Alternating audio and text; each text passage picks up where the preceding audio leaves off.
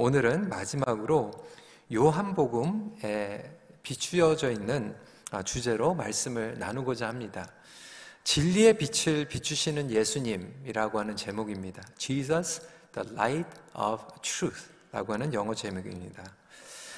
어, 많은 분들이 성금요일 하면 음, 여전히 아직도 아, 예수님 돌아가신 날 아, 장례 예배 아니면 뭐 추모 예배 뭐 이렇게 생각을 합니다.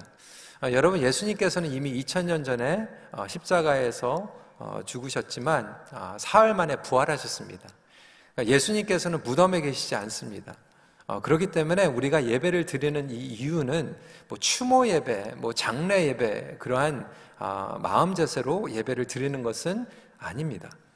우리가 오늘 모여서 기도하는 것은 예수 그리스도의 그 놀라운 십자가의 은혜를 다시 한번 깊이 새기고 그 능력이 우리의 삶 가운데에서 임하며 다시 한번 재결단하는 아, 그러한 예배를 드리고 있는 것입니다. 그러한 의미에서 오늘 예배에 아, 참여하시고 또 말씀 가운데 또 성찬 가운데에서 여러분이 깊은 은혜를 받으시기를 바랍니다. 예수 그리스도는 빛으로 이 땅에 오셨습니다. Jesus came as the light into the world.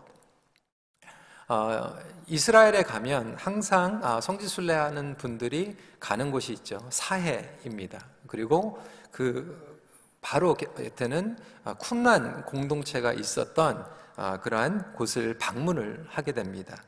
이 쿰란 공동체 하면 그들은 아, 공동체를 형성하게 되는데 함께 모여서 어, 집단으로 금욕 생활을 하게 됩니다.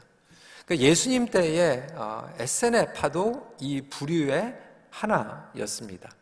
그리고 많은 학자들이 세례 요한도 에세네파 중에 하나였다라고 추측을 하고 있습니다.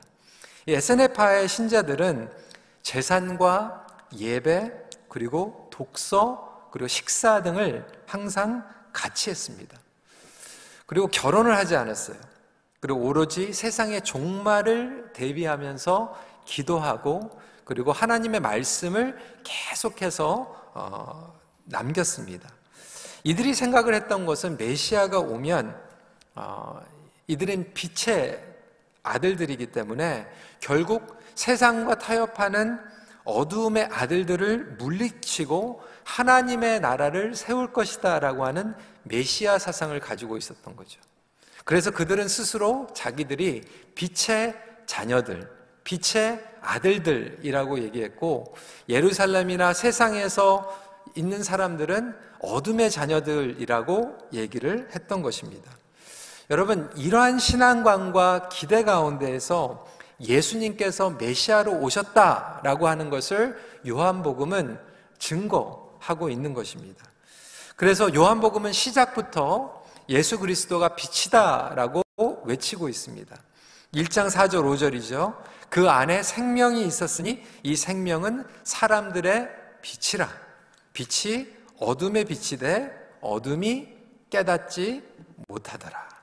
1장 9절입니다. 참 빛, 곧 세상에 와서 각 사람에게 비추는 빛이 있었나니. 1장 14절입니다. 말씀이 육신이 되어 우리 가운데 거하심에 우리가 그의 영광을 보니 아버지의 독생자의 영광이요 은혜와 진리가 충만하더라. 그러니까 요한이 요한복음서를 시작하면서 1장에 이렇게 끊임없이 강조하고 있는 이유가 그거죠. 예수 그리스도께서 빛으로 이 땅에 오셨다. 그리고 예수님께서는 요한복음을 통해서 계속해서 증거하고 있습니다. 나는 이 세상의 빛이다. I am the light. I am the truth. I am the life. 어떠한 빛인가, 그리고 어떠한 진리의 빛인가에 대해서 독자들은 질문을 할 수밖에 없습니다. 그리고 오늘 이 심판을 받고 있는 예수 그리스도 앞에서 빌라도가 마지막 구절에서 이렇게 물어보는 거예요. 빌라도가 이르되 진리가 무엇이냐 하더라. What is truth? 여러분들에게는 진리가 무엇입니까? 여러분들은 그 진리 가운데 거하고 계십니까? 오늘 이 성금요일을 통하여서 그 질문을 주님께서 우리에게 하고 있는 것이죠. 예수님께서 진리가 된다라면 그 진리는 어떠한 의미를 가지고 있고 그 빛은 어떠한 의미를 가지고 있을까요? 그 진리의 빛은 첫 번째로 성령의 빛입니다. The light of the Holy Spirit.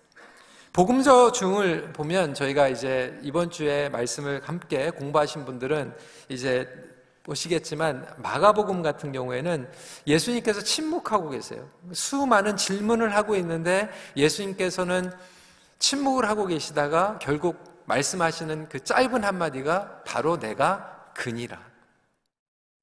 마태복음에도 보면 예수님께서 그렇게 말씀을 많이 하지 않습니다. 오히려 질문을 하고 있어요.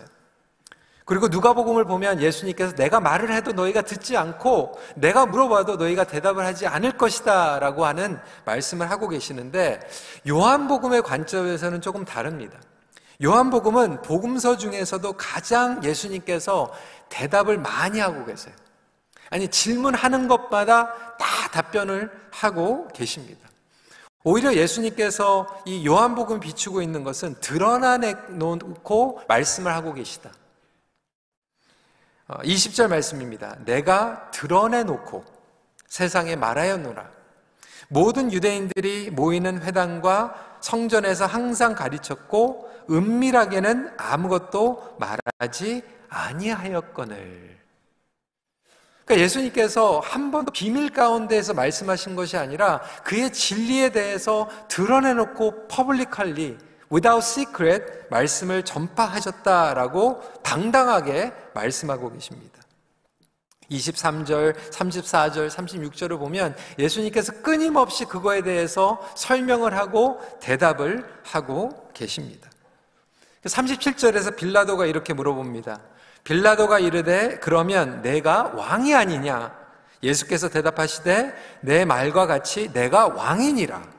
내가 이를 위하여 태어났으며 이를 위하여 세상에 왔나니 곧 진리에 대하여 증언하려 함이로라. 무릇 진리에 속한 자는 내 음성을 듣느니라 하신대. 예수님께서는 친히 빌라도에게 말씀하시는 거 내가 왕이다. 그런데 나에 속한 하늘에 속한 자들은 내 음성을 들을 것이다 라고 말씀하고 계십니다. 그럼에도 불구하고 예수님을 대적한 사람들이 있습니다. 누가 예수님을 대적했습니까? 결국 이야기하면 진리의 빛을 감당하지 못하는 자들, 진리를 깨닫지 못하는 사람들이 예수님을 대적한 것입니다. 하지만 이들은 종교인들이었어요. 스스로 아브라함의 자손이라고 얘기했고, 하나님의 언약의 백성이라고 얘기했고, 선택받은 백성이라고 스스로를 얘기하고 있지만, 정작 빛이 왔고, 진리가 다가왔는데도 그 진리를 이해하지 못했고 빛을 받아들이지 못하는 사람들이었습니다. 사랑하는 성도 여러분, 과연 저와 여러분들은 어떻습니까? 저와 여러분들은 예수 그리스도의 진리의 빛을 감당하고 있습니까? 그 당시에 종교 지도자들은 듣고도 이해하지 못했어요. 보고도 알아차리지 못했어요. 21절에 예수님께서 어찌하여 내게 묻느냐? 내가 무슨 말을 하였는지 들은 자에게 물어보라. 그들이 내가 하던 말을 아느니라. 수도 없이 들었는데도 이해하지 못하고 있다라고 하는 거예요.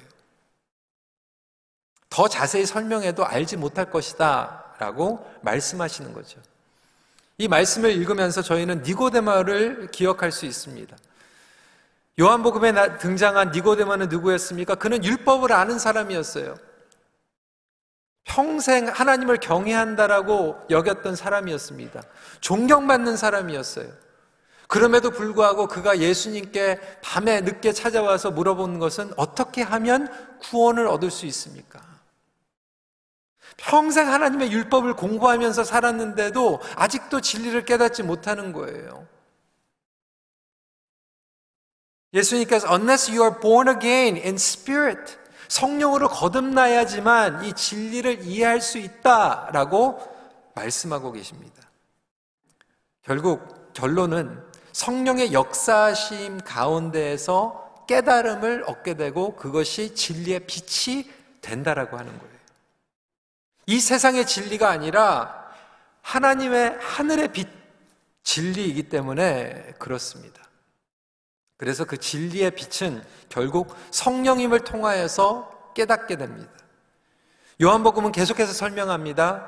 15장 26절에 내가 아버지께로부터 너희에게 보낼 보혜사 곧 아버지께로부터 나오시는 진리의 성령이 오실 때에 그가 나를 증언하실 것이요. 그러니까 결국 성령님께서 우리 마음 가운데 찾아오시고 깨달음을 주실 때 그 진리를 보고 이해할 수 있고 그 진리를 이해할 수 있고 그리고 그 진리를 우리가 설명할 수 있으며 선포할 수 있는 삶을 살아가는 줄 믿으시기 바랍니다. 그래서 여러분 이게 진리의 영이 성령님께서 우리 안에 계시고 충만할 때 우리는 예수 그리스도의 진리를 깨닫게 됩니다. 그리고 주님의 음성을 듣기 시작합니다.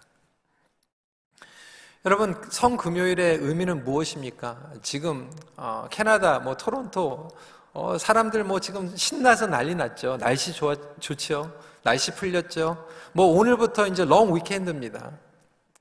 얼마나 좋습니까? 놀러 갈 수도 있죠. 그리고 많은 사람들이 이것을 그냥 simply long weekend 그리고 holiday로 생각합니다. 하지만 진리를 깨달은 자들은 이 성금요일 그리고 부활절이 우리의 인생의 그리고 우리의 영혼의 터닝 포인트라고 하는 것을 우리는 알고 있습니다. 이것이 얼마나 중요한 의미를 가지고 있는지 우리는 알고 있는 것이죠. 예수 그리스도께서 십자가에서 우리의 죄와 사망을 위하여서 모든 죄값을 취하시고 그리고 우리가 예수 그리스도를 믿기만 하면 우리의 죄가 용서를 받으며 우리가 깨끗함을 받고 그리고 하나님의 영원한 자녀가 된다라고 하는 것이 깨달음으로 다가오기 때문에 그렇습니다. 그래서 오늘 이 저녁에 여러분들이 예배하러 나오셨다고 하는 것은 성령님께서 여러분들의 마음을 움직여 주시고 여러분들의 생각과 여러분들의 마음과 여러분들의 가치관이 바뀌었기 때문에 성령 안에서 예배 드리기 위해서 나온 줄 믿습니다. 그래서 이것이 축복이라고 하는 거예요. You are the children of light. 그런데 빛의 자녀가 된다라고 하는 것은 결국 우리의 마음 가운데 성령님께서 역사하셨기 때문에 성령님께서 주장하시기 때문에 이 진리를 깨닫고 우리는 진리를 고백할 수 있는 것이라고 하는 것이죠. 이미 여러분 가운데 성령님께서 역사하고 계신다라고 하는 거예요. 네, 여러분, 우리가 성령의 역사 가운데서 단순히 빛의 자녀가 되는 것으로 끝나는 것이 아니라 지금도 빛의 자녀 같게 성령님의 인도하신 가운데 살아갈 수 있습니다. 여러분들이 많은 옵션들 가운데에서 선택을 해야 될 때, 결정을 내려야 될 때, 우리 청년들 결정을 내려야 될 때 혼동이 있지 않습니까? 불안하지 않습니까? 내가 혹시 실패하면 어떻게 되나? 여러분, 성령님께서 여러분 10년 가운데 역사하시면요. 그 혼동이 빛으로 바뀌기 시작합니다. 하나님의 뜻을 구별하게 됩니다. 우리가 어떤 길로 가야 될지 정말 어둠 가운데 헤매고 있을 때 성령님께서 우리 삶 가운데 주장하고 계시기 때문에 성령님께서 비춰주시면 그 진리의 빛이 붙여서 우리가 어떤 길로 가야 될지 우리에게 확신을 주시고 평강을 주실 줄 믿으시기 바랍니다. 어떤 분들은 여전히 불확실한 삶 가운데에서 어두운 가운데 계세요. 이것을 영어로는 dark night 이라고 얘기를 합니다. 정말 영혼이 너무나도 지금 어두워 있어요. 나의 내면이 어둡고, 우리의 집안이 어둡고, 대화가 어, 둡고 그런 어둠 가운데에서 우리가 진리의 빛을 믿는다라고 하는 것은 무엇입니까? 우리가 성령님께 의지하며 나아갈 때 성령님께서는 다시 한번 우리에게 진리의 빛을 비춰주시고 어두운 나의 내면과 나의 정말 땅끝까지 떨어져 있는 나의 모습과 그리고 어두워져 있는 우리 가정을 하나님께서 성령의 빛으로 비춰주시길 믿으며 나아가시길 바랍니다. 그래서 우리는 성령의 충만함을 받는 것이 중요합니다. 우리가 성령의 충만함을 받지 못하기 때문에 어둡게 살아가는 거예요. 어둠의 자녀로 아직도 여전히 살아가고 있는 성도들이 얼마나 많이 있습니까? 그때마다 하나님의 진리의 빛이 성령님을 통하여서 여러분의 삶 가운데 비칠 수 있도록 주님 앞에 의지하며 나아가시기를 간절히 기도합니다. 기도할 수 있는데 기도하지 않기 때문에 어두운 거예요. 성령 충만을 받아야 되는데 주님 앞에 외치지 않기 때문에 어두운 거예요. 그렇다면 다시 한번 주님 앞에 나올 수 있는 저와 여러분들이 되면 좋겠습니다. 두 번째 포인트입니다. 이 진리의 빛은 자유의 빛입니다. 예수님께서 오늘 말씀을 보면 결박을 당하셨어요. 24절에 안나스가 예수를 결박한 그대로 대제사장 가야바에게 보내니라. 28절에 보면 그들이 예수를 가야바에게서 관정으로 끌고 가니 예수님은 포로 당하셨습니다. 붙잡으셨어요. 영어로 보면 captive, bound라고 이야기하고 있어요. 그리고 지금은 끌려가고 있습니다. 여러분 흥미로운 것은요. 오늘 저희가 이 패시지가 좀 길, 길, 길었죠. 근데 예수님께서 지금 고문을 당하시고 심판받고 있는 부분이 있다가 갑자기 중간에 샌드위치로 베드로가 나옵니다. 그리고 베드로의 이야기가 끝나고 나서 또 예수님께서 심판받는 이야기가 나오고 있습니다. 왜 상대적으로 베드로의 이야기가 나왔을까요? 베드로는 안타깝게 예수님께서 심판받고 있는 그 장면 가운데에서 예수님을 저주합니다. 예수님을 부인합니다. 그리고 그는 무사히 빠져나옵니다. 예수님은 붙잡혀 계시는데 베드로는 육체적으로 자유롭게 되어 있어요. He's a free man. 근데 여러분 너무나도 역설적이지 않습니까? 예수님은 붙잡혀 계시는데도 바운되어 있는데도 불구하고 당당하게 자신의 정체에 대해서 하나님에 대해서 선포하고 있어요. 근데 베드로는 자유의 몸인데도 불구하고 예수님을 부인하고 있어요. 그의 영혼은 자유롭지 못해요. 죄의 근심과 슬픔과 죄책감 가운데에서 무너져 버리고 말았어요. 그는 예수님만 부인한 게 아닙니다. 그가 3년 반 동안 예수님의 제자로서 쌓아온 그 정체성과 사명, 인생의 목적과 의미받아 다 부인해버리고 말았어요.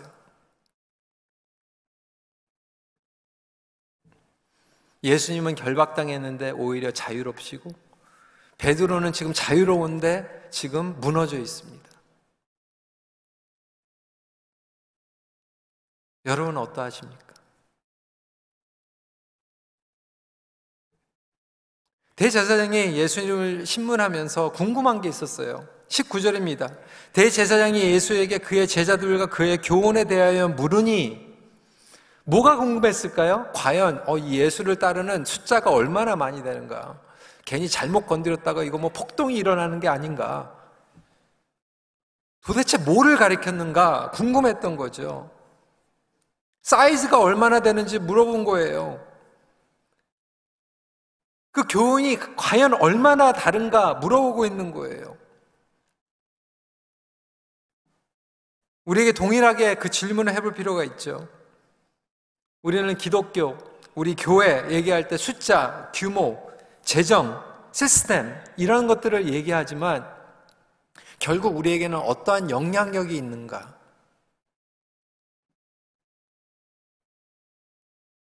수많은 그리스도인들이 영향력을 발휘하지 못하는 이유는 혹시 우리 안에 자유함이 없어서는 아닐까요? 여전히 현실과 두려움 가운데 불안감 가운데에서 묶여 있는 그리스도인들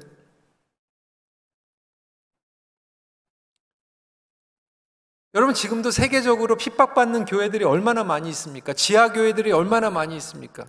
중국에 북한에 우리 EM에 지금 아프간 형제들이 와가지고 저희가 함께 공동체 생활을 하고 있는데 이 아프간에 여전히 지금 믿고 있는 형제 자매들이 있어요. 그들이 세례를 받기 위해서 지금 딴 나라로 건너와가지고 세례를 받고 들어가야 되는데 그 세례 받은 것을 알면 목숨이 날아갈 수도 있어요. 그런데도 여러분, 그들이 목숨을 걸고 죽어도 좋다라고 하고 예수를 믿고 있고 세례를 받고 있습니다. 그들은 오히려 자유해요. 하지만 저와 여러분들에게는 종교의 자유가 있어요. 예배 나릴 수 있는 자유가 있어요. 언제든지 교회 와가지고 기도할 수 있고, 언제든지 우리가 외치면 우리끼리 모여가지고 함께 부흥회도 할 수 있고, 교회에도 나올 수가 있어요. 우리는 자유로워요. 하지만 너무나도 많은 성도들이 몸은 자유로운데 마음이 자유롭지 못해요. 억눌려 있고요. 포로가 되어 있고요. 두려움의 포로가 되어 있고요. 근심의 포로가 되어 있고요. 세상적인 욕심 때문에 포로가 되어 있고요. 중독 때문에, 미움 때문에, 상처 때문에, 과거 때문에 아직도 묶여 있는 자유치 못한 그리스도인들이 얼마나 많이 있습니까? 오히려 예수님은 붙잡혀 계시는데 당당하시고요.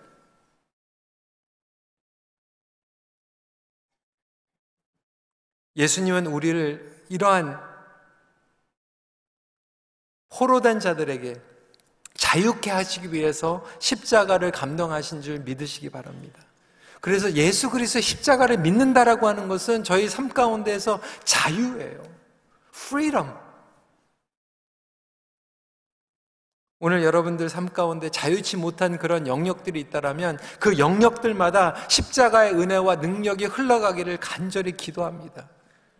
우리가 예수 그리스도의 십자가를 믿는 것은 그냥 단순히 내가 이제 구원받았다라고 끝나는 것이 아니라 우리의 삶 가운데서 이러한 자유를 누리는 거예요. 우리를 번대지에서 구원해 주신 그 주님을 믿고 주님을 따라가는 것이죠. 주님 앞에 믿고 그리고 결단하며 따라가기에 방해하는 그 모든 번대지들이 우리의 믿음 가운데서 물러갈지어다라고 고백하며 힘차게 선포하고 나아갈 수 있는 것이 바로 성금요일의 메시지입니다.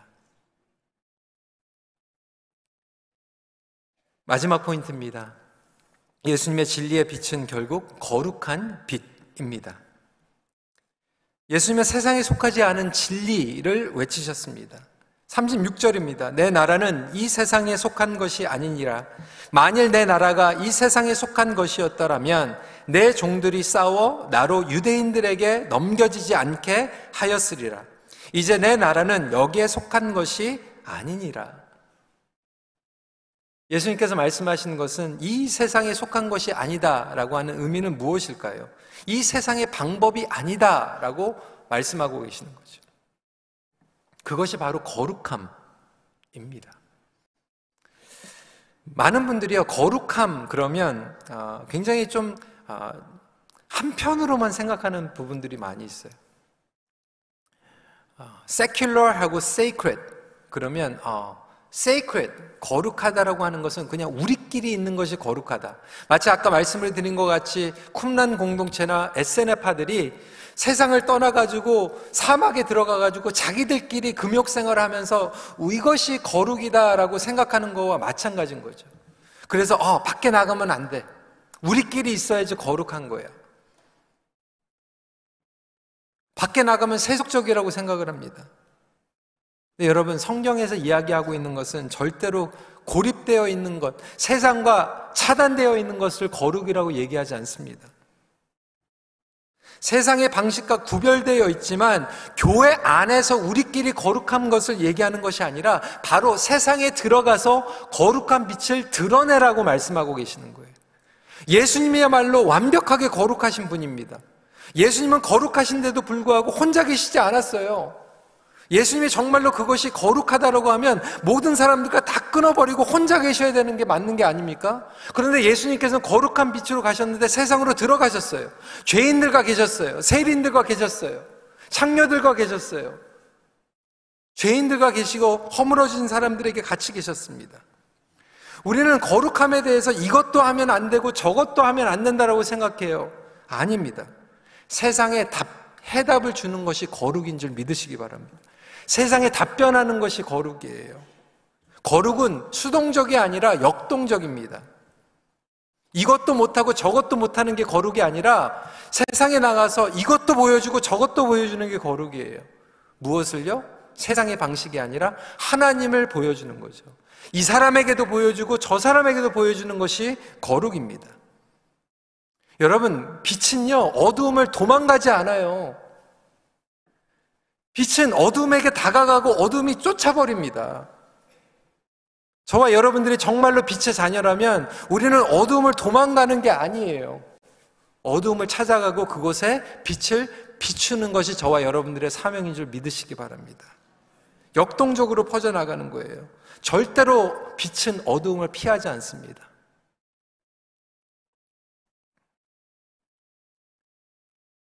여러분, 저와 여러분들이 정말로 빛의 자녀라면 최소한 저와 여러분들이 가는 곳에는 어두웠던 영역과 어두웠던 관계들이 좀 하나님의 빛이 좀 임해야 되지 않겠습니까?